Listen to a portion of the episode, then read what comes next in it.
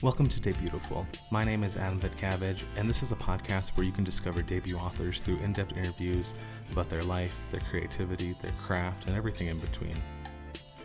If you like what you hear here, you can support Debutiful by buying a Debutiful t shirt at debutiful.net slash shop. You can also follow us at Debutiful on all social medias like Instagram, Twitter, Facebook, maybe even Pinterest one day.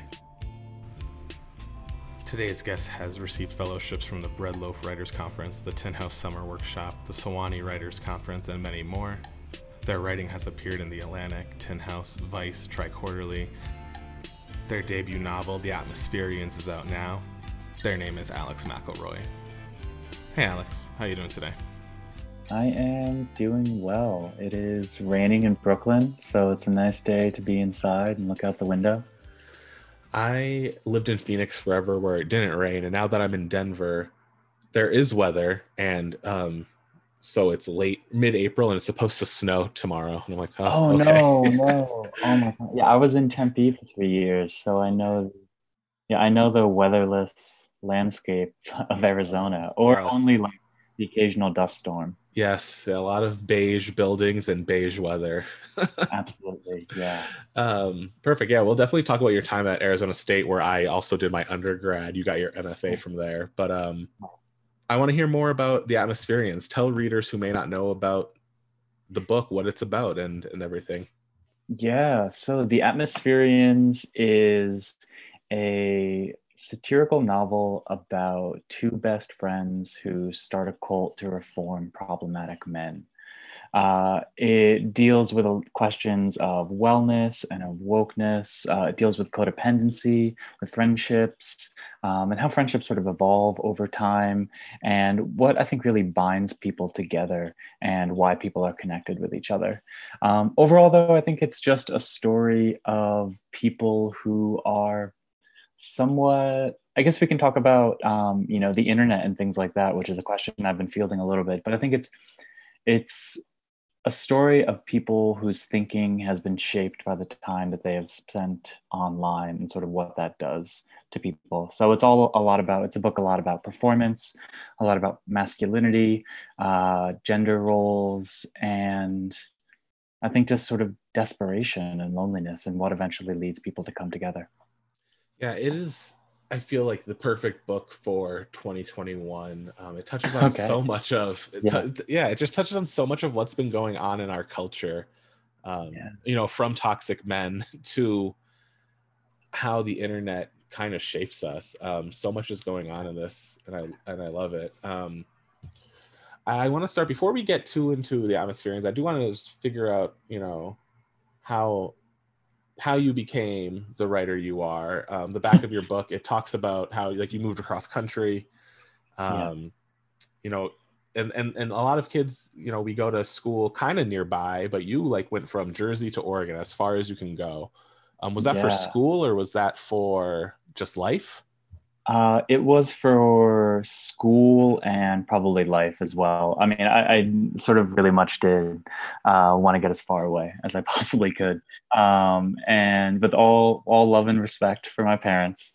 Um, but I really needed to get away, and I needed to, I think, start a very different life uh, than what I was doing um, when I was living in Jersey. I actually did one year of school in Saint at St. John's, which is in Queens, um, but I just sort of wasn't cut out for the city at that age. Uh, so I moved far away to Oregon, and I think I it was a pretty incredible experience for me, and that's where I started seriously writing, uh, and it was incredibly formative for me, and where I began to gain the discipline that I would need uh, for the rest of my the beginning of my career mm-hmm. that I'm at right now. Yeah. Was it that freedom to be yourself that allowed you the freedom to write the way you wanted to? Yeah, I, I mean, I think that's really interesting because I don't think I, I, I think of that as like two parts, right? Because I think I had the freedom to write. I don't think I had the freedom to write as I wanted to, right? I was very much, you know, 19 and 20 and trying to like um, impress uh, you know, professors and impress friends and impress um, grad students who I wanted to like invite me to their parties. Um, and so I was, I don't think I was really writing for myself at that age. And when I look back on those stories, I can see how clearly they were meant to impress the authority figures in my life. Um, and I think it probably wasn't until I went to grad school when I actually started to write as myself uh, and sort of broke out of the um, kind of like uh, ice shell that I had been in um, in order to like actually start writing my own stories. Did you know, like while you were at or in Oregon, that an MFA was on the horizon, or or when did you discover that route was right for you? Yeah, I mean, I so Oregon State has an MFA program, so I did a lot of like um, you know, just hanging around that MFA program, like going to the readings. Uh, when I was an undergrad, I was able to take a few of the graduate classes as well. Um, so I think I felt in that world, and it definitely seemed like something that I wanted to continue doing. I was absolutely sure that I wanted to pursue writing, uh, and that seemed the best way for me to do it. Um, is just to really find a way to continue this trajectory and to continue studying, continue to find time and support um, by which I mean like financial support, um, which is what the MFA was offering, and the sort of freedom to to grow as a writer and a thinker. And then so you end up at Arizona State, which is near and dear to my heart. I um, moved to Arizona, you know, in the middle of my youth, and then ended up at Arizona State for my undergrad. Um, nice. Go Sun Devils. Yeah, uh, that's that's yeah. what they say. Go Sun Devils. yeah. Um, so you uh, and I'm just actually curious. So I, I graduated my undergrad in 2011. I'm assuming your MFA was w- well after that. Yeah, I was there from 2012 to 2015. So we were ships in the night. Yeah, so I was back and forth in Arizona at that time. It's just wild to me that you know, here we are on a podcast all these years later, and we could have bumped into each other. At. Yeah, maybe we did. Were you? did you work at Changing Hands? Am I right? At Changing Hands. Um, yeah, Over I was on their. I was on their event staff and like on, on the floor around. God, when was it? When did I move here? 2018 probably is when I started there. Oh, yeah. Okay. No, I worked full time, like, and then I and then finally I was like, I'm going to start working in the book world. But Changing nice. Hands, yeah. So I, did you spend time at Changing Hands, like in Phoenix with the bar and everything? Were you there yeah, when it so opened? I didn't, I they opened my last year, so I didn't spend much time there. I would normally go to the Changing Hands that was in Tempe. That was like, oh my god, like I didn't have a car when I lived there, and I would like like stupidly bike like an hour to go to like changing hands with like um and leave with like too many books and like arrive back at my apartment just like absolutely drenched from like sweating through this Arizona heat.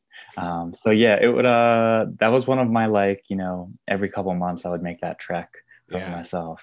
Yeah, cuz I know we're we're just talking about Arizona landscape, but yeah, uh, the of Hands Tempe is not near Arizona State necessarily. It's in different parts no, of the town. So, um, yeah, yeah it's so, a hike. Yeah, definitely. And then so you're at Arizona State. You're you're getting your MFA. Um, is that when you is Atmospherians in your head at that point, or is this a more recent development? This book. Um, yeah, I mean, I wish I could say to you that it was like one of those, you know, four month works of genius or something like that. Um, but I don't think I actually really started writing it. I mean, it, I think with a novel, it's hard to know where it begins.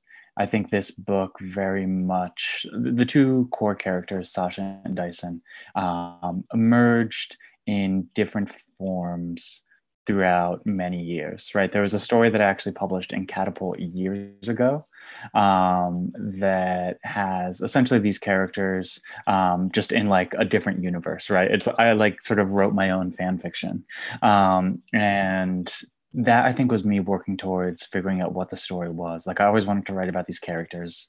I was fascinated by them, um, but I didn't really have an actual story, right? And even the early pages of this draft for the novel were just them talking to each other, and I was just kind of like looking for like what they were doing. Um, so that I think was a real. I would say that I like began writing about these characters maybe in like 2014, um, but it feels very much like um, like the Argo or something like that, like you know that they have the same name but everything about them is different. Um, so that kind of um, so yeah I, I, don't think i seriously began writing it until about 2016 though is yeah, when well, i like really started to this project as this project. Yeah and what what was it about sasha and dyson that made them stick around so many times through so many different starts and stops the stories I think I was really fascinated by um, friendship that is not romantic. And I think most of the stories that I was reading, most of what I was thinking about, most of what I was seeing on TV um, were the almost like rom com dynamic of like, will they, won't they?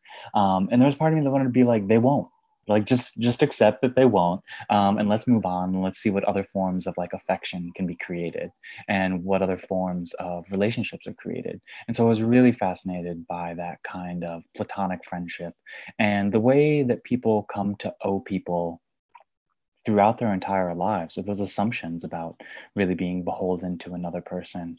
And at least in my life i feel like friendship has been stronger than romantic relationships.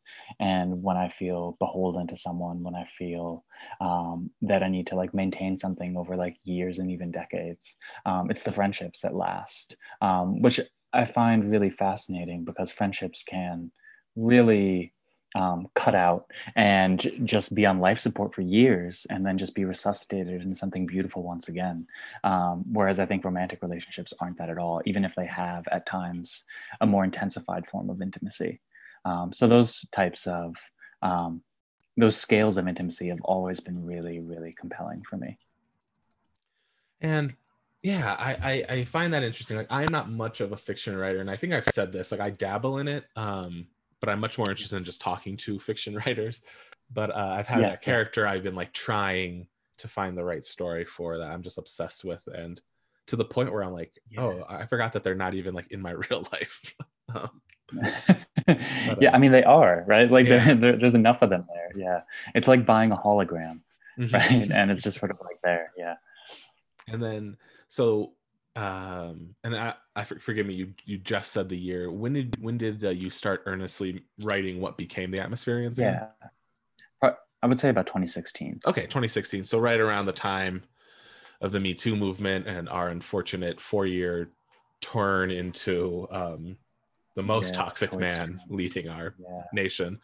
Um was that kind of did, those did, did the me too movement did uh you know the the 2016 election did those become catalysts for the direction you took the book or did the, that just happen to coincide with when this started formulating? Yeah i mean that reminds me of something that margaret atwood said um, funny enough at arizona state university. Um, she was asked uh, why does she write or did she like intentionally write political novels uh, or write politically. And her response was like that she wrote about it because it was the things that were on her mind and that she did not set out to like write political novels or progressive novels or whatever you want to call it. Um, but these were the things that she was thinking about and it was what was sort of daily with her. Um, and i think in 2016 it was something that we couldn't really escape and get away from.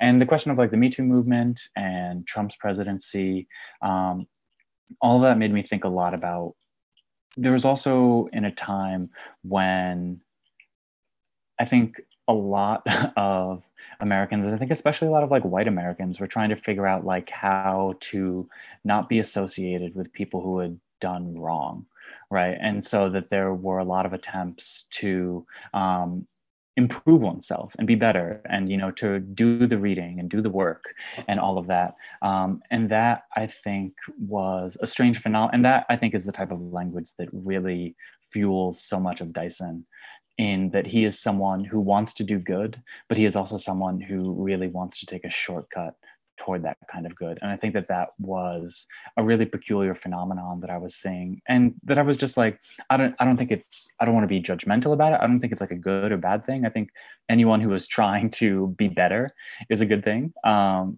but I do think that the language around it was really fascinating to me, and I think probably I'm at my core really interested in how a you know social conversation is based in a certain style of language. And for me, it was a lot of people who say, similar to like Dyson says, like, we want to do better and we want to like change the world and we're going to like figure out how to do it. Um, and also want to be very vocal and public about that. And I was just sort of interested about what that would look like if taken to its extreme by someone who has no idea what they're doing, um, which is uh, which is sort of where Dyson is.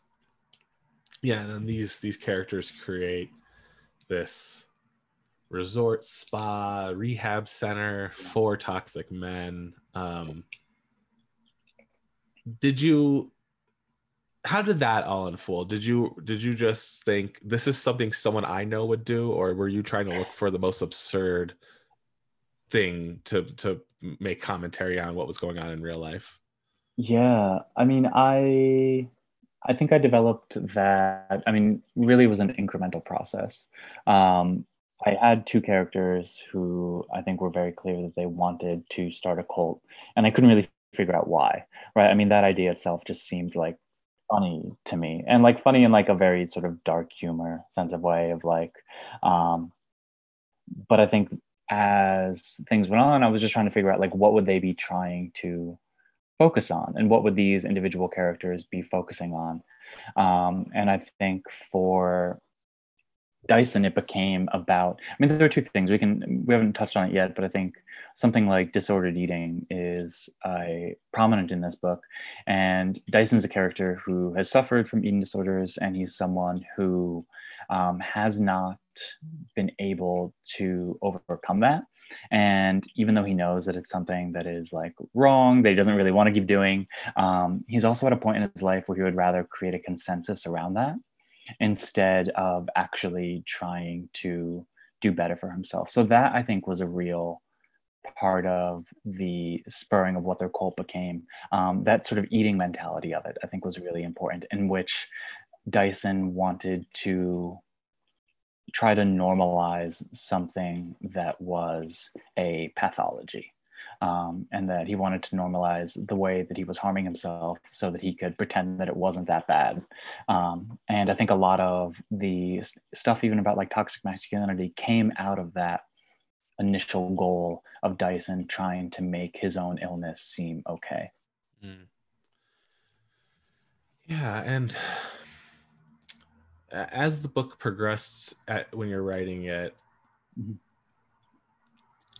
did dyson and sasha ever change from who you thought they were since they were with you for so long yeah i mean they changed over the course of that absolutely i mean sasha i think probably became a bit more active throughout um, and that might just be because that's sort of the necessity of a book that like i couldn't just have her like sitting around um, chilling for 300 pages um, dyson probably became a little bit more um, like just intense in his desire for fame and attention, things like that. I think he um, was more motivated by that as the book went on. So I think they definitely emerged and developed into those people. Um, and again, when I was first starting this book, it was very much um, felt just like two voices in a room that were trying to figure out how to create a cult. Um, and it, it just, I think I really needed to just create so much um, so much of a structure around it and to just sort of build the edifice of the novel. Um, and i think the more that i build around like the actual world the more that those characters change. I've been thinking a lot about um, a professor of mine at the university of houston matt johnson when he was there. He compared writing a novel to sailing uh, and i know nothing about sailing.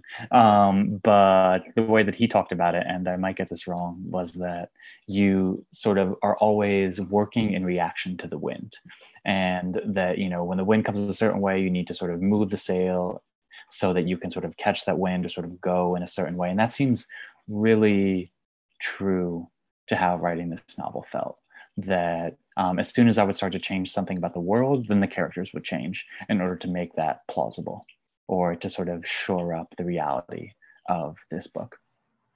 Yeah definitely. And you mentioned your time at houston um, mm-hmm. where you got your phd so was that were you getting it in writing your phd or what was that study like while writing atmospherians?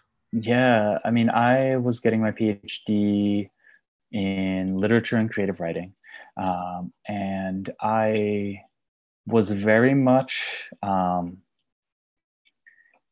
I, I heard I heard this secondhand, um, so I probably shouldn't quote it, but I will anyway. Um, but uh, the writer Adam Johnson apparently talked about his experience at Florida State as like he just tried to like not be noticed by anyone um, and to just do as much writing as he could, and that I think is what I tried to do. Like I really felt like I punched the clock to go to class, um, like taught my classes, like really loved my students, and like gave my students um, what I had, but I was also really focused on writing this book and finishing this book and knowing that there would not be another opportunity in my life when I would have another like three to four years of full funding. Um, so I really tried to take advantage of that.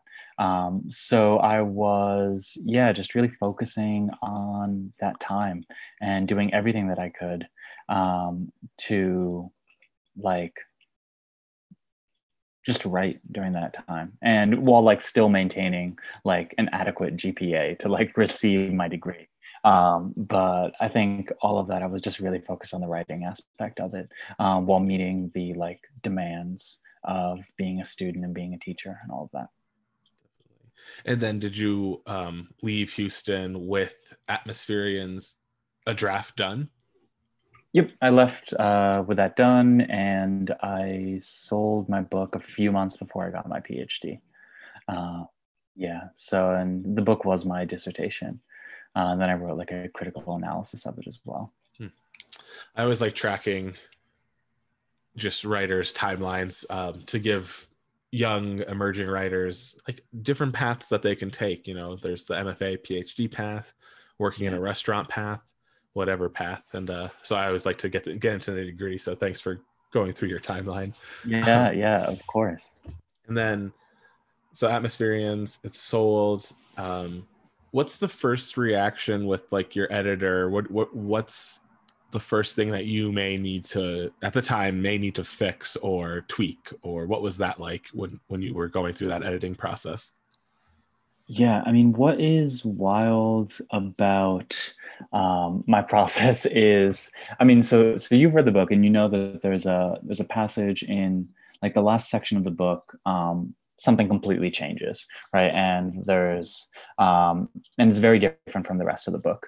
And I remember when we sold the book right before my agent and I went out, I decided in like a fit of self doubt that I would cut that last section.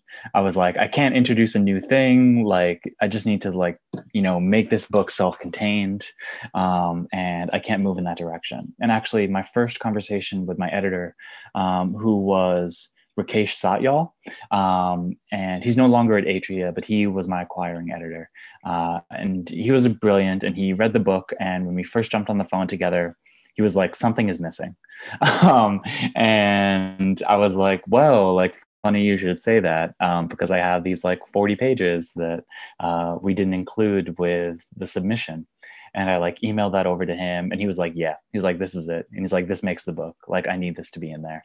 Um, so I think the first real conversation that I had with Rakesh um, was that we were trying to figure out how to um, reattach um, that section that I had just cut out at the last second. And I think he was right. And I think it also, that section is very different tonally and it adds a lot of levity that might not be there um, in, in the rest of the book. So I feel, yeah, really grateful that I was working with someone who was able to see outside the world that I had sent and that he was able to sort of understand, I think, on a like real intuitive level, um, that there was more that needed to be done for this story to be completed. Definitely, and I know I've been spending a lot of time on your writing career and who Alex is, and I, I do just want to talk because I haven't really talked about this on podcasts before. Yeah. Um, about like you've gone to the Tin House Summer Workshop, the Sewanee Writers Conference, and, and yeah. other. I want to talk about just conferences and workshops and and what it's like for, for sure. a writer to be going to those. How did those help mold and shape you, and then specifically Atmospherians? Yeah, so I think I would say that going to Tin House in 2019, I got a Tin House scholarship in 2019 for the Atmospherians. Um, and that was, that came to me at a time when I was like, I mean, I don't think there's ever a time when you're not doubting your novel. Um, but uh, it was at a time when I was in like especially doubting. Uh, and it was incredible to get there. And I think for me, it was just a sign to like keep working and to really focus on this book. Um, furthermore, I met my agent when I, I first went to Tin House in 2017, and then I went again in 2019 as a scholar. So in 2017, I met my agent, um, and that was extremely helpful for me. Um, at the other conferences, I mean, what I would say has been most important is like the people I've met there and the other writers I've been able to keep in contact with. I mean, as um, as you know, writing conferences are expensive. Um, they can be a hassle to sort of leave your life behind for a week, or if you go to Breadloaf, two weeks. Um, and but I think they're extremely beautiful in the connections that you make with other people, uh, and especially with writers who are like at your same level. And that's been something that's been really incredible. Is just meeting other writers who are like right on the edge of being about to break out, writers who are about to sell their first book, and being able to continue to talk to them over the subsequent years has been amazing. Um, that I can talk to them and that I can go to people who are like a few steps ahead of me uh, and ask them about their experience uh, and ask them what it was like um, to be where I am now. And they've just been really generous with that. And I have just like other friends who I talk to like every day about like, you know, um, what kind of movies I should watch or like looking for like music recommendations or anything like that. So I've just met a lot of people who have been really important to me outside of writing at those and i think that has always been really the best part is to find that community outside of um, outside of just like my immediate friends and to have like professional friends who i like really trust and mm-hmm. admire yeah i feel like everything i've heard about conferences or workshops is just those connections are not just professionally but personally are are important because writing is such a lonely isolated thing most of the time that uh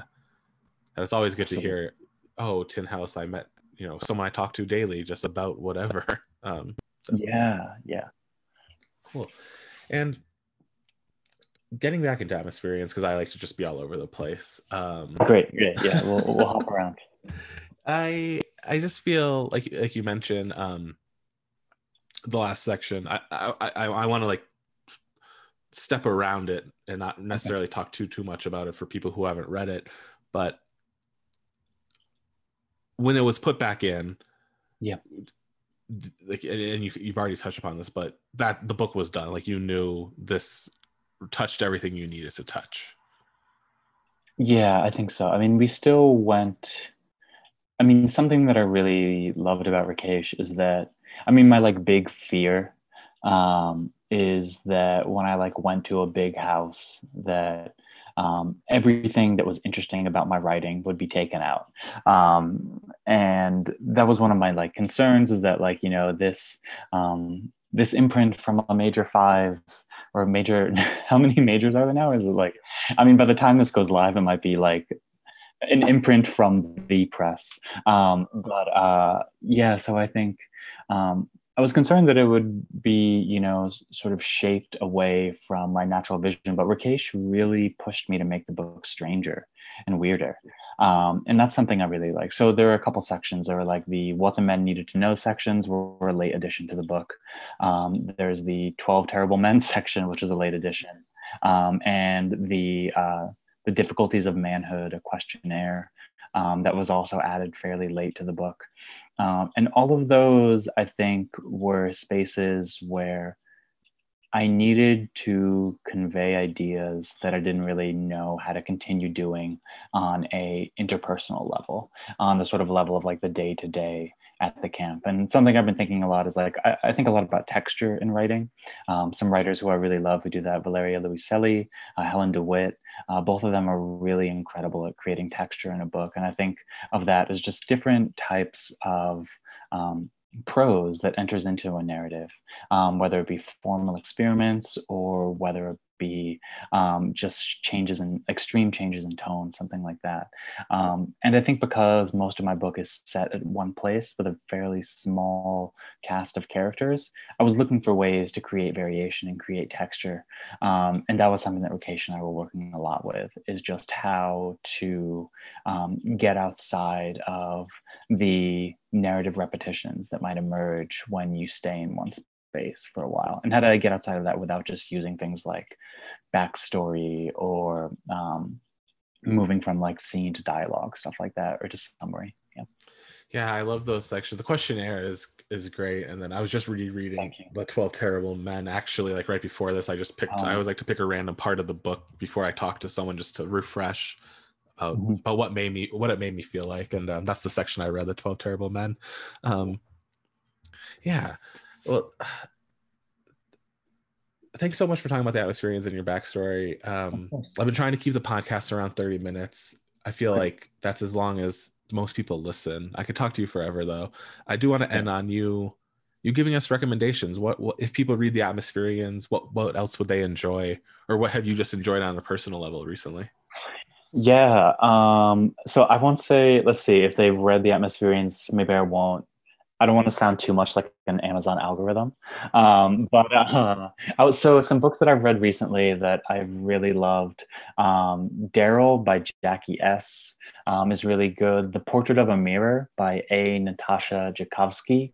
Uh, Aftershocks by Nadia Owusu. Um, How to Be a Good Girl by Jamie Hood is really incredible. Um, I read Minor Feelings a couple weeks ago, which was so good by Cathy Park Hong. Um, I also read Fierce Poise, which is a uh, biography of Helen Frankenthaler, and part of that is for the next book that I'm working on, um, doing some research. But that book was really good as well. Um, yeah, I should probably stop there. Um, I can I can name many, many. Yeah. Thanks so much to Alex for those recommendations and for coming on the podcast. You can follow them on the internet on Instagram at just underscore Alex McElroy, on their website at alexmcelroy.com.